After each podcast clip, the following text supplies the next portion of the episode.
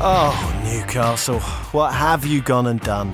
We're here to give our thoughts and our best wishes and our hugs to their supporters. Again. Also coming up, Neymar wants Neymar of Paris. Meanwhile, England's women go fourth, but England's boys go backwards. Is it time to carry Aidy Boothroyd to the job centre? There's African nations football, there's Copa American football coming at you with all the subtlety and consideration of a history lesson from Geoffrey Boycott. It's another Summer Totally Football show. Right then, let's meet the guests that we intend to treat like Boris Johnson treats his girlfriend's sofa. A big, totally football show welcome to the saintly Carl Anka. How Hello, are you, Carl? everyone. I'm good. I'm good. It's good to be back. Anything going on in your life right now? Oh, just a few uh, church-going ceremonies and whatnot. Lovely stuff. Jules, Hello. you've just got back from France. Indeed, and I'm going back again for the quarterfinals on uh, Friday. Very nice. Which yes. Yes, in Paris. Lovely. Against either Spain or the US. I would rather Spain, and so would the, the whole of France, because it looks like, seeing how the French are playing, they've got no chance against the, the Americans, if it is them. They do look pretty Yeah, tidy. yeah. Um, splendid work on Thursday, by the way. The uh, France 2000 show that you, Oh, me, and Michael Cox recorded. Uh, if you haven't heard that, that is on the same Totally feed you're listening to right now. That's the France Euro 2000 team, i.e., not the one led by Stephane Guivarc'h. Um, for anyone who hasn't heard the show uh, and is curious to know, what is he doing these days? He sells swimming pools. Ah. And some say he's better at selling swimming pools than at scoring goals. Many would, sure. Yeah. I haven't Many seen him would. s- selling swimming pools, but I saw him struggling to score goals at times. It's a low bar to cross, I'd imagine. Um, the, the sharper minded of you listeners will have already ascertained there's no Jimbo today. He's filming World's Strongest Man and Britain's Greatest Model Railways. They're both heading to the telly very, very soon for you. Uh, thank you for all your feedback on recent shows. Most of it was quite nice. We will just brush over the jiffy bag of feces sent to us.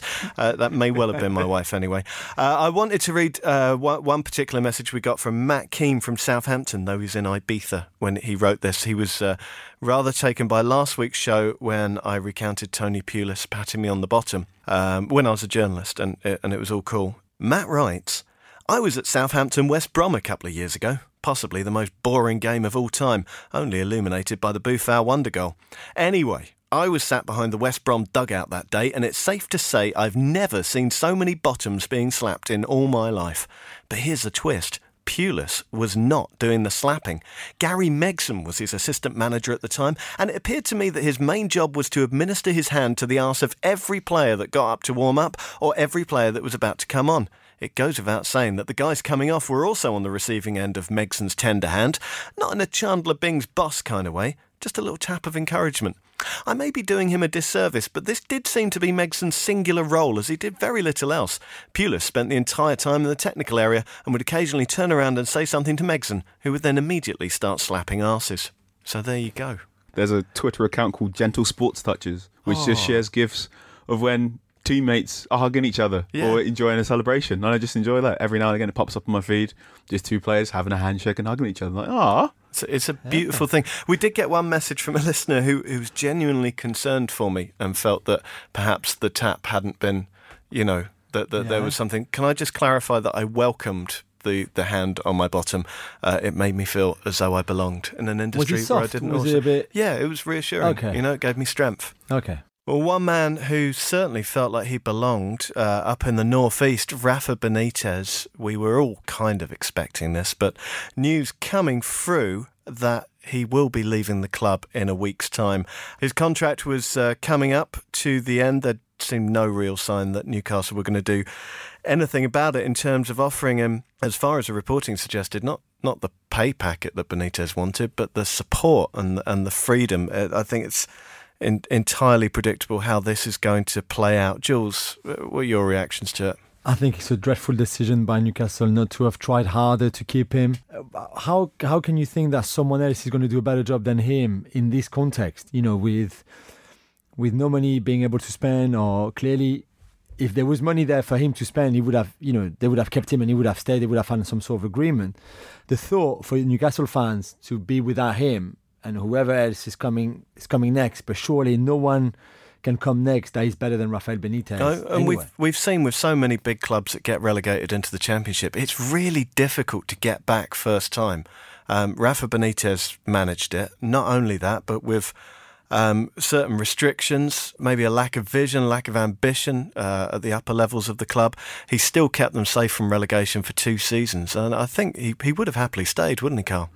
Yes, I think Rafa's been very open about the fact that he loves Newcastle uh, and uh, Newcastle fans love him, and he's very much always struck the world of football as a man who respects the connection between fans and the club, and he understands that a club is more than just a stadium where you go to every single Saturday or Sunday, but actually a community space and a, a place of hope for, for, for thousands of people, and that's why Benitez always is best when he's in cities that more or less revolve around a club and can work as a community hub for all these places. So Valencia, Liverpool, and now Newcastle. The higher ups and club officials to so dramatically reject the ideas Rafa Benitez is trying to put forth that a football club can be so much more than a money making exercise, can be so much more than than than a branding for for a sports retailer. That it can be so much more than just a collection of players.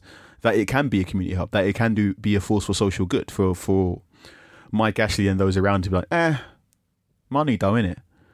Um, it's not just bad for Newcastle; it's bad for football as a whole. It it is the whole idea of we can do the right thing, but how much money would it cost? And Yeah. I think if you're ever in a situation where someone is going, yeah, but that'll cost money, it's it's disheartening for for everyone. Sell the club.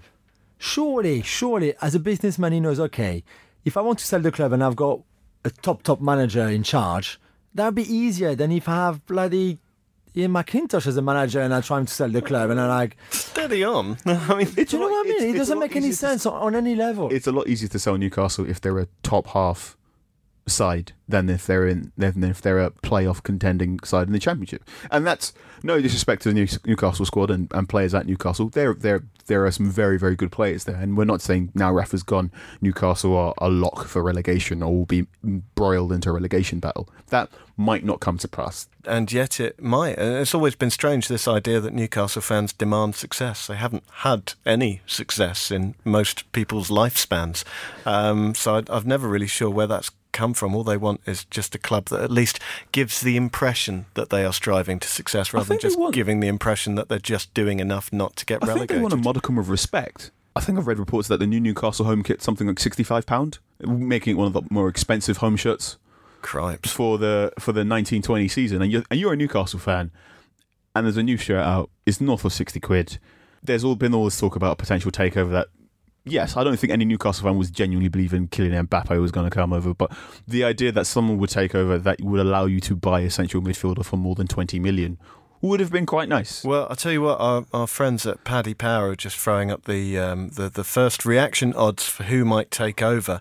Uh, Gary Monk, 11 to 2, is, is leading the way, which would be an odd choice. He's never really stuck around anywhere too long, though in many respects that probably makes him perfect for this. Uh, Eddie Howe, I cannot see in a million years leaving the, uh, the security and happiness he, he has at Bournemouth. And then you've got like Gennaro Gattuso, Jose Mourinho, Chris Hughton. There is no way on God's earth that Chris Hughton's going back to working under Mike Ashley. Jules, where do they go from here? Only one man, uh, you know, another former Chelsea, Real Madrid, and Inter Milan manager. Because clearly they go for they go for that style, they go for that kind of guys. So after Rafa, could only be Jose. Can you just imagine Mourinho in Newcastle? That would be amazing. no, I cannot. I cannot imagine. I mean, I mean, the- St James's Park is a fantastic football stadium. Newcastle is a fantastic football city. The connection between Newcastle fans and that football club is remarkable, and remarkable in that sense that would would feed into the ego of someone like Jose Mourinho if you can find a way to get success there. Well, I tell you what, I have just scrolled down the list and uh, just noticed uh, at a price you'd probably appreciate uh, lurking there is Harry Redknapp at 40 to 1. He has been heavily linked with the job in the past. Oh, uh, is also great. in sort of, you know, Another celeb- London man. celebrity celebrity Arsene Wenger. Al- Arsene Wenger's on there at a similar price. However, you know, Mike Ashley, Harry Redknapp, they, they have spoken about this before, and he did hire Joe Kinnear. Um, oh God, sorry, Newcastle fans. Uh, I'd imagine you're in, you're in quite a bad way and need a hug right now. However, we're going to move on. On Spotify, smart speaker, and podcast platforms everywhere, this is the Totally Football Show from Muddy Knees Media. So, Neymar's told PSG he's not going to play for them again. He regrets ever signing for them and he wants to go back to Barcelona, who he left in 2017 for a world record 222 million euros. Uh, Michel Platini spent much of last week being questioned by police from the Financial Crime Division as they investigate alleged corruption over the World Cup going to Qatar in 2022 what do these two stories have to do with each other? They're both about French football's links with Qatari billions. Let's start with Neymar, Jules. Uh, what's been the reaction in, in Paris? 51 goals in 58 games, but a feeling that hasn't really been a success. Yeah, the the numbers when he was fit and when he played were great. There was some some great moments from him. Um, the problem was he got two injuries pretty much at the same time in, in the two seasons where he was there in February, so missed some crucial Champions League matches. And like you said, the feeling that for all the money they paid in transfer fee, as you said, the, the 222, and also in wages, because he earns 32 million euros net per year, you know, the, the, the return on investment hasn't been what they were hoping it would be. They really believed and hoped that he would take them to the next level in the Champions League, especially, and that hasn't happened. What's, what I find fascinating, and I keep repeating to people and reminding people, is Neymar went to get PSG. He called them to leave when he wanted to leave Barcelona. It's not. It was never their plan to sign Neymar in the summer 2017. They had other plans and other players they wanted to sign, and both him and Mbappe, to you know, in another context, both went to Paris and found Paris, not the other way around. So. For him not to say I regret leaving Barcelona, he implemented the whole move. It was not nothing to do with PSG at the start, and then of course when he called them and said, you know, can you afford me? I want to come to you. Of course, they, they, they made it happen. But there's the feeling that, you know, he came and didn't really make it worth it. And now they're very much open to him going anywhere he wants. If he wants to go back to Barcelona, go, go to United, go to Real Madrid, go to anywhere. Because I think they really want to build their team now again around Kylian Mbappe.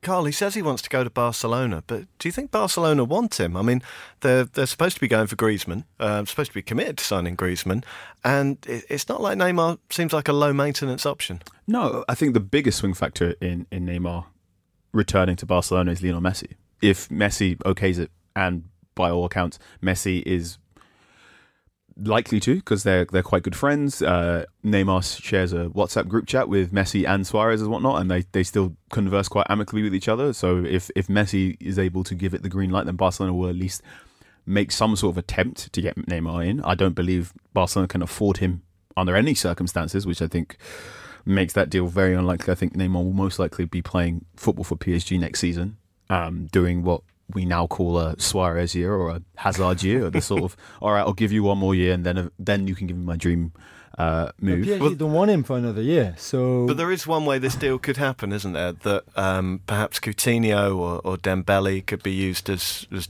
sort of double make weight to make it happen. Is there anything in that? Yeah, maybe. I don't really believe in those swap and money deals, and not between big clubs. You know, uh, I, I think they're so complicated. There's so many different parts involved. You know, if Coutinho and Dembele want really to move and and sort out their contract, and then they might. It's a very complicated deal then, uh, compared to just like okay, we want 200 million bonuses included for for Neymar. Can you afford it? Yes, we can, and that, you know that would be much easier. I don't think Barcelona can afford it. I think they they are they're an old squad in need of a massive rebuild, and you don't do that massive rebuild by bringing in a 28, 27, turning 28 year old Neymar because yeah, Griezmann's coming. Barcelona can barely afford Griezmann as it is. Uh, is my understanding. They're already very well stocked in that area. Malcom is probably sat on that on his thumbs, going, "Hang on, what's going on here? You've you've nicked me from the airport when I was about to go to Roma, only to replace me with all these people."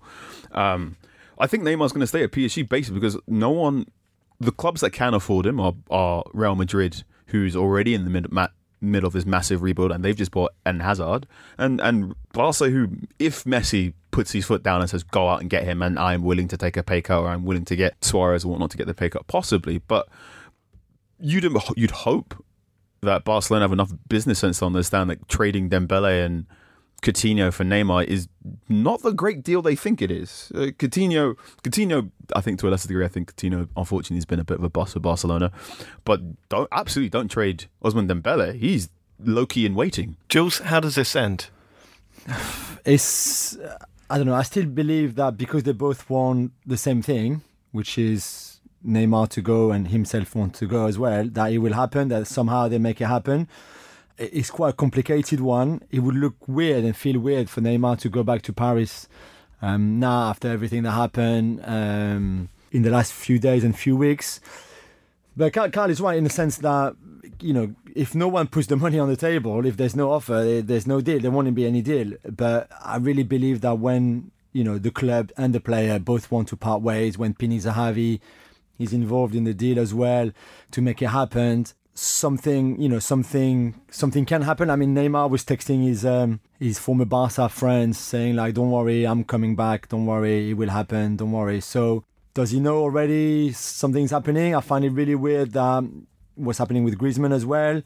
I know that they were waiting for the 1st of July to announce the deal because that's where the release clause goes down from 200 million to 120 million uh, euros. But I, I, think Griezmann and his camp are quite panicking a bit right now about what's going to happen with him and with, with Barcelona. So it will make the next two weeks at least until July the 1st or the next 10 days, or even less than that, five days, very, very interesting, I think. All right. Also, leaving PSG this summer, definitely leaving PSG this summer. Uh, one, Dani Alves, uh, player with the most honours in the game, 39 to be exact, including nine leagues, three Champions League, three Club World Cups, two UEFA Cups, and a Copa America. Carl, you're a big fan of his. Manchester United could probably do with a fullback. You see two and two adding together for this? Yeah, and listen to the sound of my voice. Yeah. Oh no. oh, you mean you to tell me? You mean to tell me there is an aging legend with questionable knees on kamikaze wages who could be a very good PR pull? I mean, that's perfect for Manchester. It's perfect United. for Ed Woodward and Manchester. United. It's, and and you mean what? You could block opportunities for promising young talent. You're also trying to sign. I mean, every box is ticked. It's Bastian Schweinsteiger Part Two. All right, let's drag it all the way back to Platini. Um, and I should say, though, we do have our own in house lawyer now. Yeah. Let's be really, really careful. so, for younger listeners, Carl and I were talking about this um, b- before the show. Uh, Michel Platini, I was just a, not quite the right age for him as a player. And I always end up thinking of him more as a manager. He was World Soccer's Manager of the Year in 1992 for his work with France. Um, Carl, you, you were saying you only discovered him quite late as a, as a player. Yes, uh, from Portrait of an Icon, um, Daniel Storey's book. He has a wonderful essay on, on Platini and basically how he very much might have had the greatest career year football has ever had in his Ballon d'Or winning year from, I want to say, 1983. 84. 84, sorry, the one so with, the, with the Euros. Yeah. Um, so there's that. F- wonderful footballer. Undisputed. He's the reason why the number 10 shirt Juventus is such a big deal. He is one. He's the greatest French footballer and then Zidane came along. There's that, and as you said, he's a fantastic football manager, was he not? Yes. Well, um, well briefly, he yeah. had like that two and a half year unbeaten run. Yeah, the qualifiers it, to the 92 Euros were perfect, and then they didn't win a single game in the competition. And then, yeah, very, the problem he had as a manager is that every time they were doing something he didn't like a training, he said, "Give me the ball." And then he showed them and humiliated them. So oh, there's he's a your point very where, own Glenn Hoddle. Yeah, and oh. there's a point, or Thierry Henry in Monaco recently. uh, there's a point where that really, really annoyed a lot of the players, so he had to go. But so we can agree, great player, uh, yeah. uh, had a brief spell as a good manager. Uh, and then a colourful administrator yeah. in, in, so many ways, banned from football since 2015 due to uh, some kind of naughtiness, uh, we would imagine. Jules, what's the reaction been in France to all this? Interesting in the sense that Michel Platini still has a lot of very, very good friends in French media, uh, in very powerful media like L'Equipe and France Football and and France Info, the, um, the, the BBC, the French equivalent of the BBC radio in this country. So the reaction was never what it maybe would have been in other circumstances. But the fact was that he still says he did nothing wrong and that um, he was cleared by the Swiss um, justice system uh, in back, back in April uh, 2018 for the money that he received from Sepp Blatter, which originally got him banned from football uh, for eight years, reduced to four, and that he was detained by French police uh, last week and you know put in custody in a cell and then questioned for 15 hours uh, for doing nothing wrong, really. He said he attended a, a breakfast meeting with uh, Mohammed bin Hammam, who at the time was the Asian Confederation uh, president, and since has been done for uh, bribery and lobbying, and who was a lobbyist for Qatar to get the 2022 World Cup. Then the same day in November 2010, he also had lunch at the Elysee Palace with Nicolas Sarkozy, uh, his general secretary at the time, his sports advisor at the time, who both were also questioned on, uh, last week, and more importantly, with the Qatar prime minister, the son of the emir at the time, who's now emir of Qatar, and still uh, his friend uh, bin Hammam as well. And that's the, the lunch where the French police believe that that's where Michel Platini agreed um, against, you know, with some money or not money, we don't know, but agreed to change his vote, which originally was going to be for the United States, and instead vote for Qatar. Uh, with the support of Nicolas Sarkozy, who at that time was very much involved with Qatar, who were buying pretty much the whole of Paris and also PSG not long uh, later. So that's the link between Sarkozy and Platini, Platini and Qatar, Sarkozy and Qatar as well, where obviously money could have circulated as well that are very interesting to the French police. Is there any chance that the World Cup won't go ahead in Qatar? No. It's too late now. It's too late. And even if they prove that Platini voted for Qatar because he received a sum of money or others did, that's just it's not going to change anything. I mean, what's interesting as well is that, and that was I think, believe for the first time, Platini was questioned by the French police about that. It's about Euro 2016, which obviously France won and organized. And the day of the vote, it was between France and Turkey. France won eight votes to seven. And Nicolas Sarkozy, who at the time uh, was the French president, traveled to Switzerland uh, when Michel Platini was obviously UEFA president at the time and was introduced individually and personally by Michel Platini himself to all the UEFA EXCO members, so executive committee members, who then were going to choose uh, which country between Turkey and France would get the, the 2016 Euros. And Platini afterwards, very openly and weirdly, I think, said to the media, had Sarkozy not been here today, France would have never won this vote. So I don't know what happened between Sarkozy and all those executive committee members of UEFA that day, that morning, but it turned out, according to Platini, that had Sarkozy not been there, France wouldn't have had the 2016 Euros, but Turkey would have had it instead. All right, we'll keep a close eye on that saga as it unfolds. Um, we should talk about the Women's World Cup, shouldn't we? Because of this. They've totally lost their composure here now. Shambolic. I've seen anything like it. It's almost as if they don't want to carry on. Disgusting, shameful, a disgrace to the sport. Jules, those polka dots on the French kit are just awful. Do you think? Just awful. We were talking about it with my wife yesterday. I think the worst are the socks. Oh. Those dots on the socks don't make sense. The shirt, I don't mind it too much. The socks, yeah. I completely disagree with both of you. I think it's a delight. I want both. the socks. the even socks and the shirt. No, the You shirt get- I like. You get a load of men together to talk about football, and invariably it just becomes about clothes. Um, you've uh, you've been with the French camp, um, and you're heading back out there again. Um, what have you seen? I've seen a team that is not yet playing at its best and with a, still a lot of room for improvement. I mean, I think they've reached the quarterfinals so far by being very strong mentally and very good on set pieces. And that's pretty much about it. I, I still think they've got players to play much better than that and do much better than that. I still question a lot uh, the decisions made by Corinne Diacre, the, the head coach. I think she gets a lot of things wrong tactically, in terms of personnel, in terms of team selection, even of, of management during matches. But they're in the quarterfinals. All this sounds really similar to last summer Yeah. when France were relatively unconvincing right up until the final stages. Do you think they're going to do that again? Just hit top gear at the right time? The only difference was that the Argentina game uh, with the men last summer in the last 16 made the difference. And from them on, it was a completely different team. The, the group stage was poor. The, the women's group stage was average, let's say, even if they won the three games. But yesterday, when we expected them to come out and play well and get a lot of confidence and, you know, and, and go from strength to strength, they went back to being very average and very timid and very disappointing in many ways. And, and I think this is not the kind of performances we wanted to kick on from there, especially if they face the US on Friday night in Paris in the quarterfinals. Because right now, if they play against like they did yesterday, they they're going to get thrashed. All right, uh, you've written a very long piece for ESPN FC, so head over there if you want to find out more.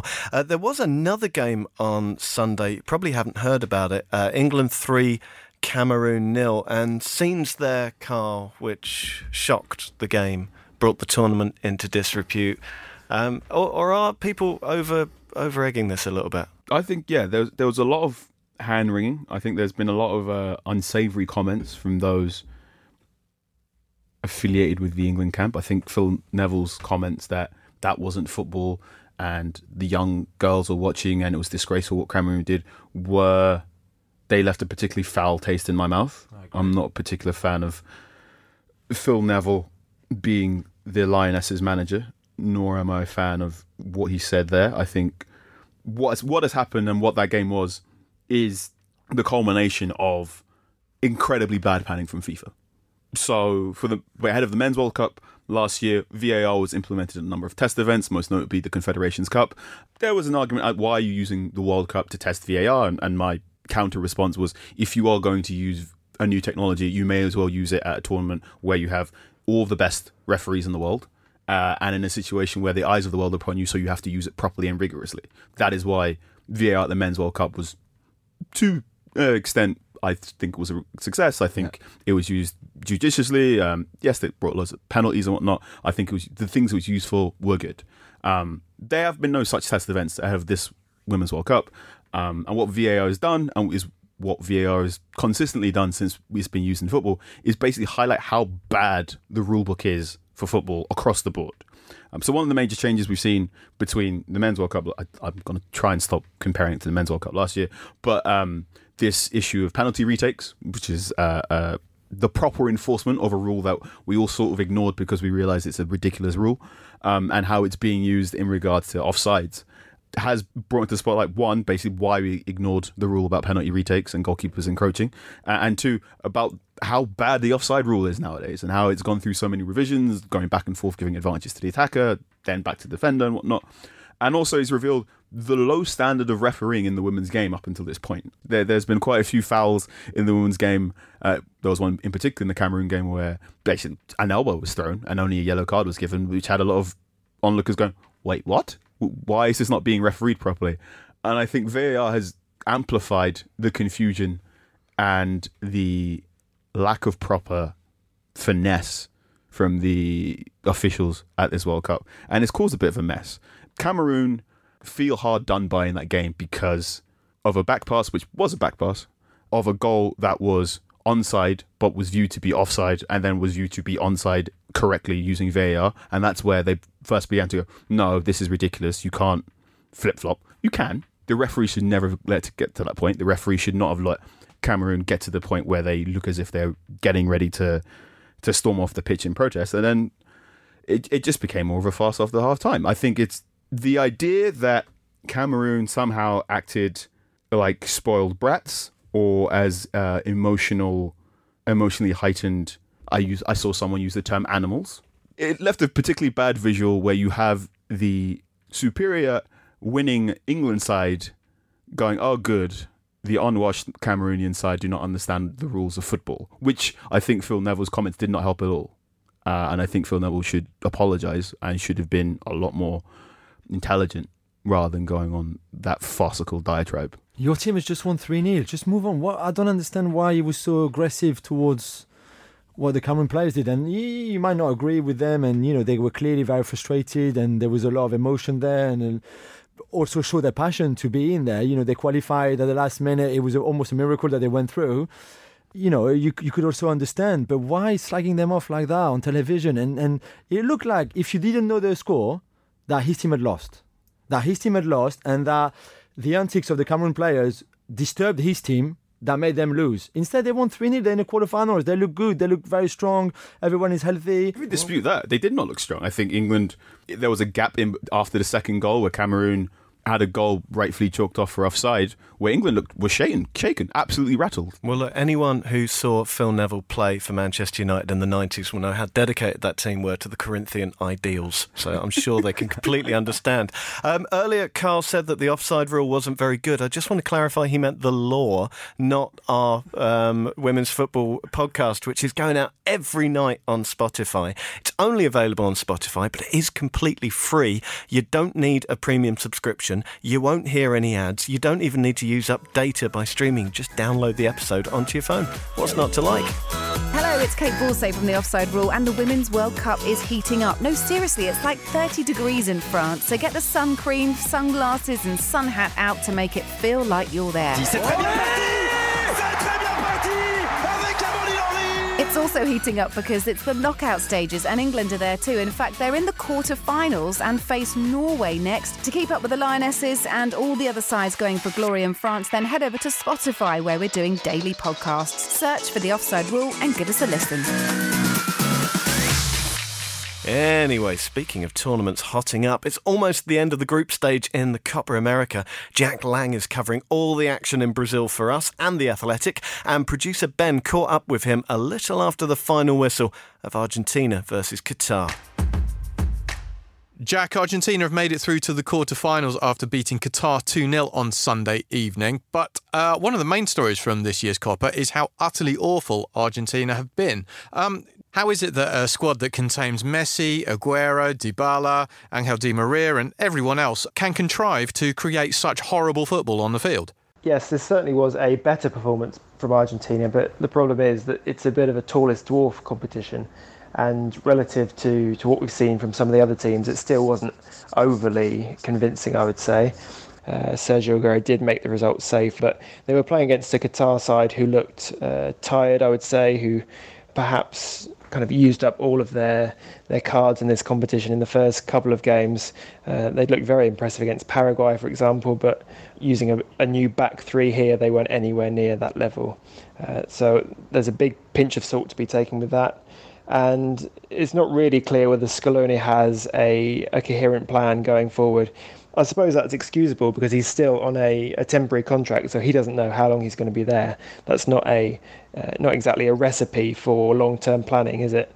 And yeah, he's kind of chopped and changed each match so far. I'm sure he'll he'll maintain this formula when they get to the the quarterfinals. But there they face Venezuela, who who memorably put three past them in a friendly earlier this year really troubled them with their direct, quick attacks with uh, Salomon Rondon especially, and that's definitely not a uh, a given that they'll get through that. If they do, it's likely to be Brazil awaiting in the semi-finals, which is the match all neutrals want to see. But uh, if I was an Argentina defender, that's probably the the worst case scenario. So that's Argentina. Another of the stories from uh, the Copa, of course, has been Chile, um, who have been surprisingly excellent, despite being very old and despite having Alexis Sanchez, who I see has been breaking a few records for the national team. How far can this Chile side go?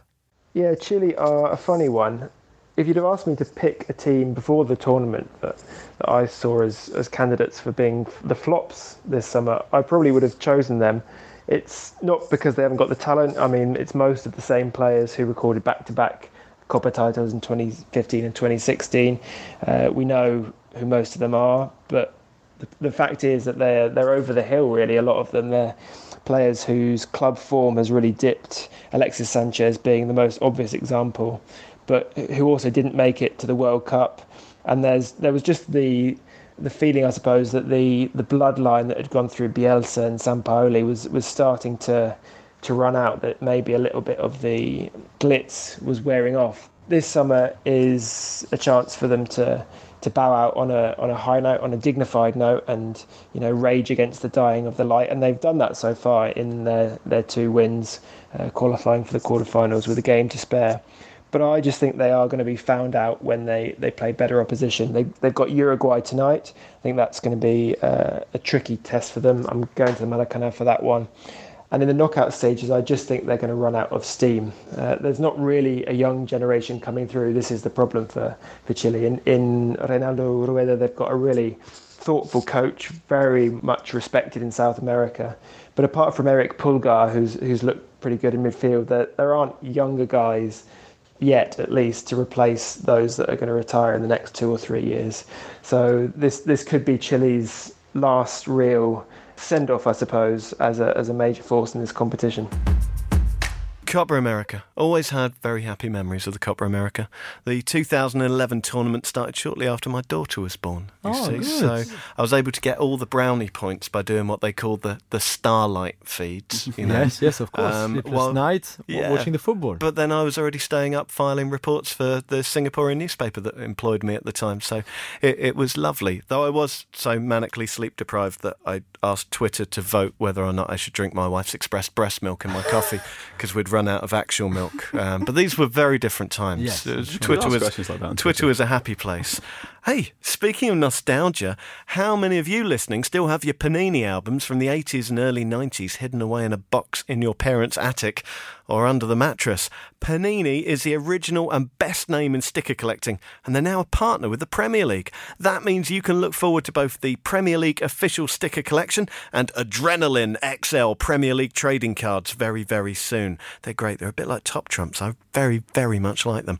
Right now, you can get your hands on the brand new Premier League Panini tabloid sticker collection, celebrating the highs and lows of the 2018 19 season. Uh, it being the 21st century, this Panini album comes with QR codes on the album pages to give you access to exclusive video clips of the season's most dramatic and sensational moments, like that time Riyad Mahrez took a penalty at Anfield.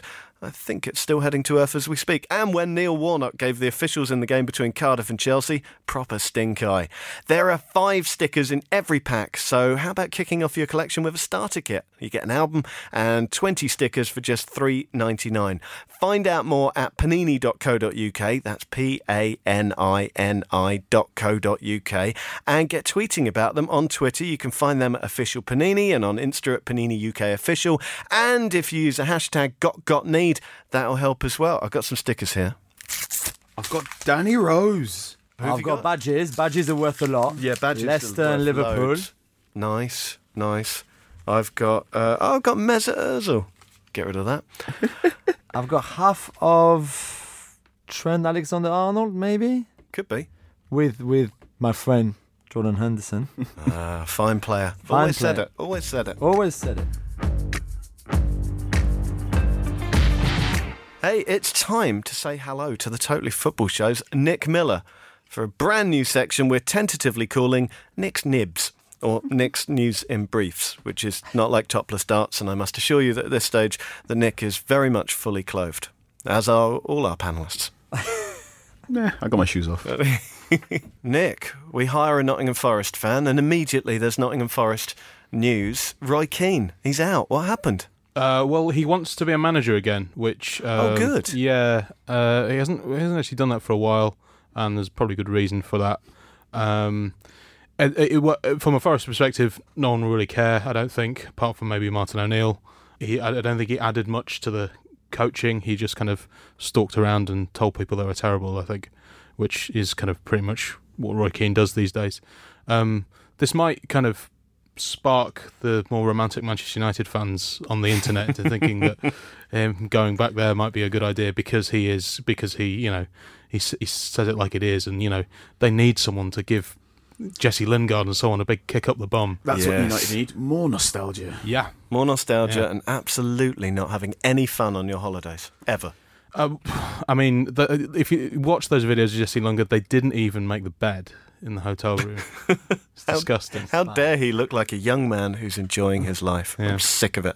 Um, Frank Lampard, I'm getting a bit sick of that now. Is it going to happen yet? Uh, if it's going to happen, it will happen um, in the next few days, I think. Have there Fra- been any rumours for you know the other side of this equation, Derby County, and who they might get to replace him if he does go? Uh, well, one rumor which I do confess was started by my dad was that Roy Keane was going I was uh, go- to Derby, but that that is just because my dad's a vindictive man and he wants Derby in pain. Right. Um, no, I you know I haven't, and the, the the the reports are that they are very much waiting for Chelsea to kind of to stump up this. Derby's preseason start training starts on July the first, and they want someone. They want it all resolved well before then. So if Lampard does go, then they've got time to get a replacement in. Who that replacement will be, I have no idea. Uh, let's have a look at player transfers. Uh, Christian Eriksen to Manchester United. Carl, is that a thing? possibly there was. I think there was rumor and conjecture that he he more or less packed up his house before the final in Madrid in the Champions League. So Eriksen is very much set on leaving. I am a big Christian Eriksen fan. I think him making the jump was the difference during Tottenham Hotspur's Wembley years, and I think I've mentioned previously on this podcast that Barcelona should have bought him instead of Coutinho, and they would have been better off that way.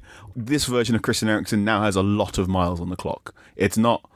He's not 27. He's 27 with the 30 year old's mileage, uh, and he's been playing incredibly high octane pressing football on the Pochettino So you're system. saying he's one of the biggest names in European football. He's past his best and he'll be very expensive. I mean, again, it just seems perfect. Jules, Portuguese wonder kid Felix Joe, or Uh, João Felix. thanks, Jack. He's left Benfica for Atletico Madrid. Yeah. High hopes. Yes, of course. Yeah, I mean he he costs a lot of mi- a lot of money for a 19 year old, 120 uh, around 120 million euros for someone who just had one season, not even the whole season. Uh, you know, in the at the top level, but he was amazing in the Europa League. He was amazing in the league for Benfica. He's so so good. He's versatile and so elegant to watch as well. And I think, although he's a different profile than Griezmann, he's a very good replacement in many ways if they can find the right partner up front f- for him as well. There was a lot of English clubs as well, like United and City, who were keen on him too. I'm really hoping that if Atletico Madrid and Diego Simeone sign Joao Felix, he's to start an evolution in the way they're going to play because you cannot play the style of football you've been playing for the last seven or eight years with Joao Felix. That's just- not going to work. If you play with him and if you add flair players around him as well, is to play a more expensive style of football. And I'm really hoping that's the idea behind that, that transfer. All right, one word answer. Do PSG still want De Gea? No. All right. Uh, the transfer that caught my eye, though, and this is just happy memories of the Football League show back in the day Matt Clark from Portsmouth to Brighton, £5 million. Really, really impressive young defender. And Brighton have got a good record for picking these. Nick, what do you reckon? I know it's entirely pointless to complain, but or not complain, but be surprised by transfer fees. But I still can't quite get my head around someone paying five million pounds for a third division Dungeons defender. I mean, he'll be he'll be a kind of he's 22, I think. He'll be a backup to uh, Lewis Dunk and uh, Shane Duffy. Who I think Brighton were pretty lucky that they two those two stayed fit for most of the last season. They haven't got anything beyond that. But yeah, it is quite sort of nice and nostalgic, isn't it? Yeah. Someone that, that you, you, you to the thought that someone can just go from the third division into the into the Premier League. You know what? I'm going to say it with the same confidence that I said Forest uh, shouldn't have accepted as low a bid as 13 million for Oliver Burke, and that he was worth probably twice that much. That, that panned out all right. um, in that same voice of confidence, I'm going to say Matt Clark will attract a transfer fee of three times that within two years. I really like him. Huge talk. Thanks, Nick. Thanks for dropping by. Right, let's turn our attention to the England under 21s, sat currently on the naughty step. Carl, uh, you saw England take on Romania, um, England trailing 2 1 in the 85th minute, and then Tammy Abrahams makes it 2 all. Yeah, it's a good finish. Yeah. Though it wasn't the finish. Here's Coman. Oh, it's got in! Can you believe what's happening here in Cesena? Um, have a real problem because Gareth Southgate is overachieved. This talk of England DNA has caused repercussions across all their age groups where they've all gone, oh, great, Gareth Southgate is taking England men to the semi final World Cup because he, well, we don't know why. Let's hire people and empower people who remind us of Gareth Southgate, which is why you now got Phil Neville unironically wearing a waistcoat in charge of the Lionesses, and why Aidy Boothroyd sort of just was in charge of the 21s for ages and no one went, wait, that guy? Really? You're not a fan? Oh, no, he's a clown. He's there because Dan Ashworth, who was director of the FA, is his best friend. That's the only reason why he's in that job. Da- David Norris on Twitter says AD Boothroyd is such a dinosaur, he should be called BC Boothroyd. I mean, that that is good. I That mean, is very, very one good. Could bring up Boothroyd's interview with the Guardian after the exit against Romania. So Romania won the game four two because England were playing kamikaze football, trying to chase a victory that they actually they very much needed. But if you if you look some man completely out of his depth, these uh, these quotes. Uh, I didn't sleep. I always think to myself, what could I have done differently? What could I have done better? Any half decent coach asks themselves those questions when they're picking their bones out, something like that. You're not a PE teacher from a sixth form football team. Like, give me more rigorous analysis of why your team was chasing and playing with such a high line when you're 2 2 in, in the dying of a tournament game. A lot of the criticism was very much on why he chose not to start Phil Foden and Ryan Sessegnon. Uh, and his rebuttal was that both of them were fatigued, uh, dead on their feet, as he said, after their 2 1 defeat to France. Come on. I, I, I want to just say, come on. He said his, his, argument was we were very much planning to be in this tournament for, for three to five games rather than just for, for two. Well, they got you, the lower end of that. They got the lower end, but also a ridiculous amount of arrogance from a man who does not deserve to be that arrogant. If you've been handed a golden ticket to be in charge of this under 21 squad, which he has, and which he knows he has, he needs to be more tactically astute than this. Right. He needs to be better. And uh, to say that they'll have to carry him out following the under 21 exit, ay, Dios mío. No, no. It's, a, it's a very, very talented squad. And he also shows, for, for all the discussions we've had about how much does a manager making a success of a team, etc., etc., that is the living proof that even if you've got top top players, which he has, if you if you're not good, you get found out, and he got found out badly against France. They were maybe a bit unlucky, but against Romania, the defeat is on him 100%. Talking of France, how are they doing? Yeah, so they, they need a point tonight against uh, Romania to make sure that they get to the semi final, which will also qualify them um, for for the for the, the Olympics next next year in Tokyo. They were they were a bit lucky. They, they rode their luck, I thought, against England in the first game. They were okay in the second game against Croatia. Uh, they've got much more and the problem we have is that our head coach is the French Eddie Boothroyd. And I think eventually, when you go down to the semi final and whether you play Spain or Italy or whoever, that would be a problem because Sylvain Ripoll, the French head coach, is not very good. All right. Uh, Mikey Kluwer on Twitter asks uh, which players have caught your eye in the Euro under 21s? Oh, Dani Ceballos was exceptional. Tell me about him. It was just. He, I mean, I've, I struggled to understand why Real Madrid haven't played him more and why Zidane doesn't seem that keen on him because he bossed that game like you've rarely seen at that level. And and I think he's far too good for the N21 and, and him and Fabian Ruiz were so good that you do wonder if they get when they get to the Olympics if Spain should have them in their Euro squads or in the Olympic squads because they, they will be eligible for both. But those kind of players at that level, it's just like you playing with some 12 year old. Well, not you, Maka, but me or Carl. Yeah, let's know. definitely cut that. and yeah, he has been, you know, you could have pointed out before that Chiesa would be very good. And, you know, all those who have a lot of experience, uh, you know, at the top, top level. But I think Ceballos has been fantastic. Carl, anyone caught your eye? Luca Waldschmidt, the striker, FC Freiburg striker, who is uh, leading life in Germany. Got f- three goals against Serbia on the 21s and then one more against Poland. He reminds me a bit of Miroslav Klose in terms of I'm a proper number nine. Do not expect me to stand outside the penalty area. Nice. I'm just here to score goals. Traditional. chew bubblegum. Excellent. We'll keep an eye out for him. Um, right. when we when we said we were doing shows all the way through the summer, there was someone who asked why and whether or not we'd have enough to talk about. I was struggling to squeeze it in. It's the Africa Cup of Nations kicked off in Cairo on Friday night. Uh, the hosts Egypt beating Zimbabwe one 0 One of the favourites, Nigeria, they also got off to a winning start, beating Burundi one 0 while Madagascar made their first ever appearance at the finals, and Uganda won their first match at the tournament for 41 years.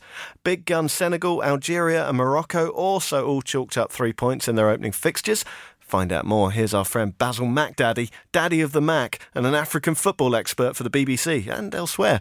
I spoke to a short while ago. I started by asking him to pick out some of the players who could take the tournament by storm. If we're to look at uh, North Africa to begin with, a couple of strikers that I think could make a move to Europe. Um, uh, Baghdad Bounedjah, who scored uh, the penalty yesterday to uh, get Algeria off to a good start against Kenya. Uh, he's been averaging around a goal a game in Qatar, and I think if he has a good tournament, he will probably move to a team in Europe. Uh, also, another North African striker, uh, Youssef En-Nesyri, who scored against Spain at last year's World Cup. He had a decent season at Leganes, and it's rumored Arsenal will be looking uh, at him, and so he'll be uh, under pressure to have a good tournament and help the Atlas Lions go far.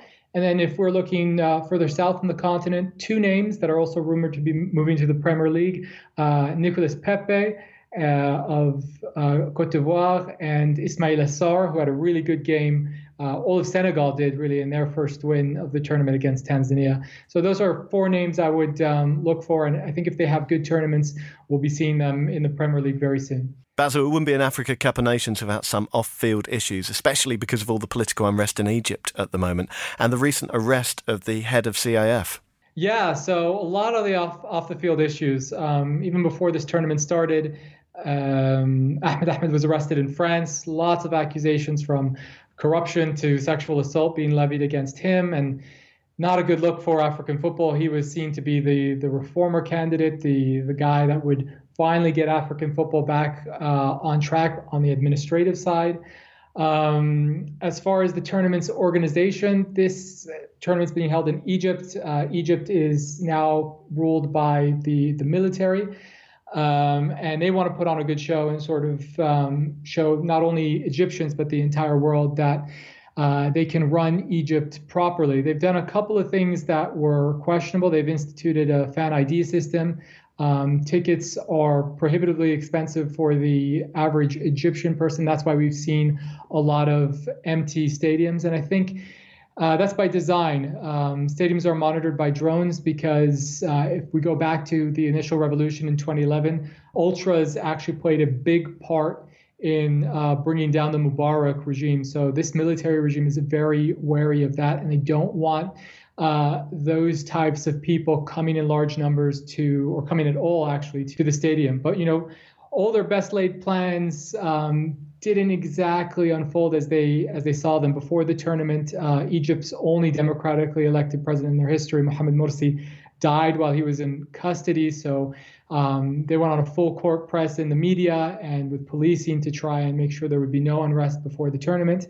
And then in the opening game, actually in the 22nd minute. Uh, Egyptian fans started chanting uh, Mohamed Aboutrika's name. He's a legend in Egypt, won three African Cup of Nations with the national team at the end of the last decade.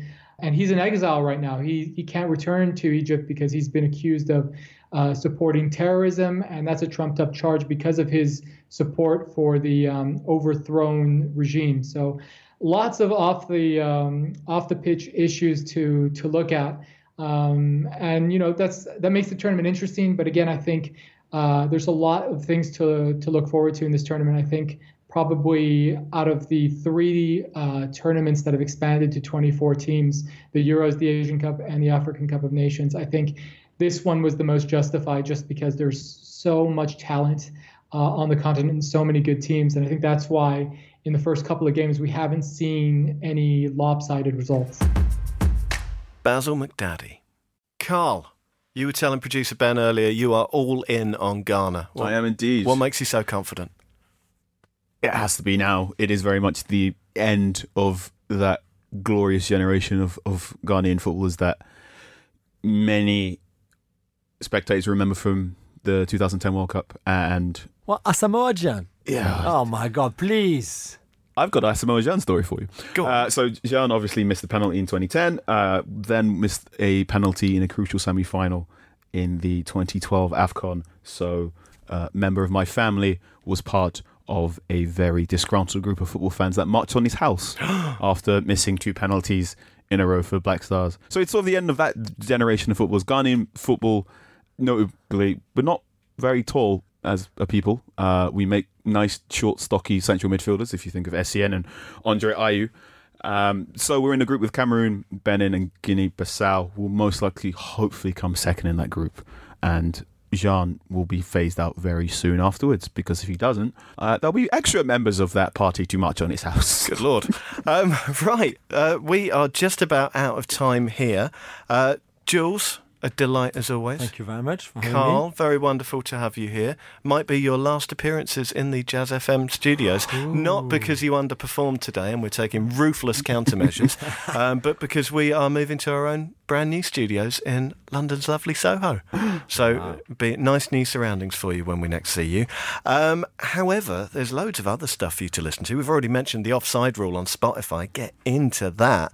Um, on Thursday, Tom Williams will be joining me and Michael Cox talking about Jose Mourinho's Porto side. You know the one, and you know the beast that it spawned. Lovely. All right. Keep up to date with all things Totally by following us on Twitter at The Totally Show. And by thunder, as August approaches, there's some news to break. See you later. You've been listening to The Totally Football Show, a Muddy Knees Media production. For sales and advertising, email sales at muddykneesmedia.com and don't forget to check out our other football podcasts on Spotify, Apple Podcasts, and everywhere else you get your audio on demand.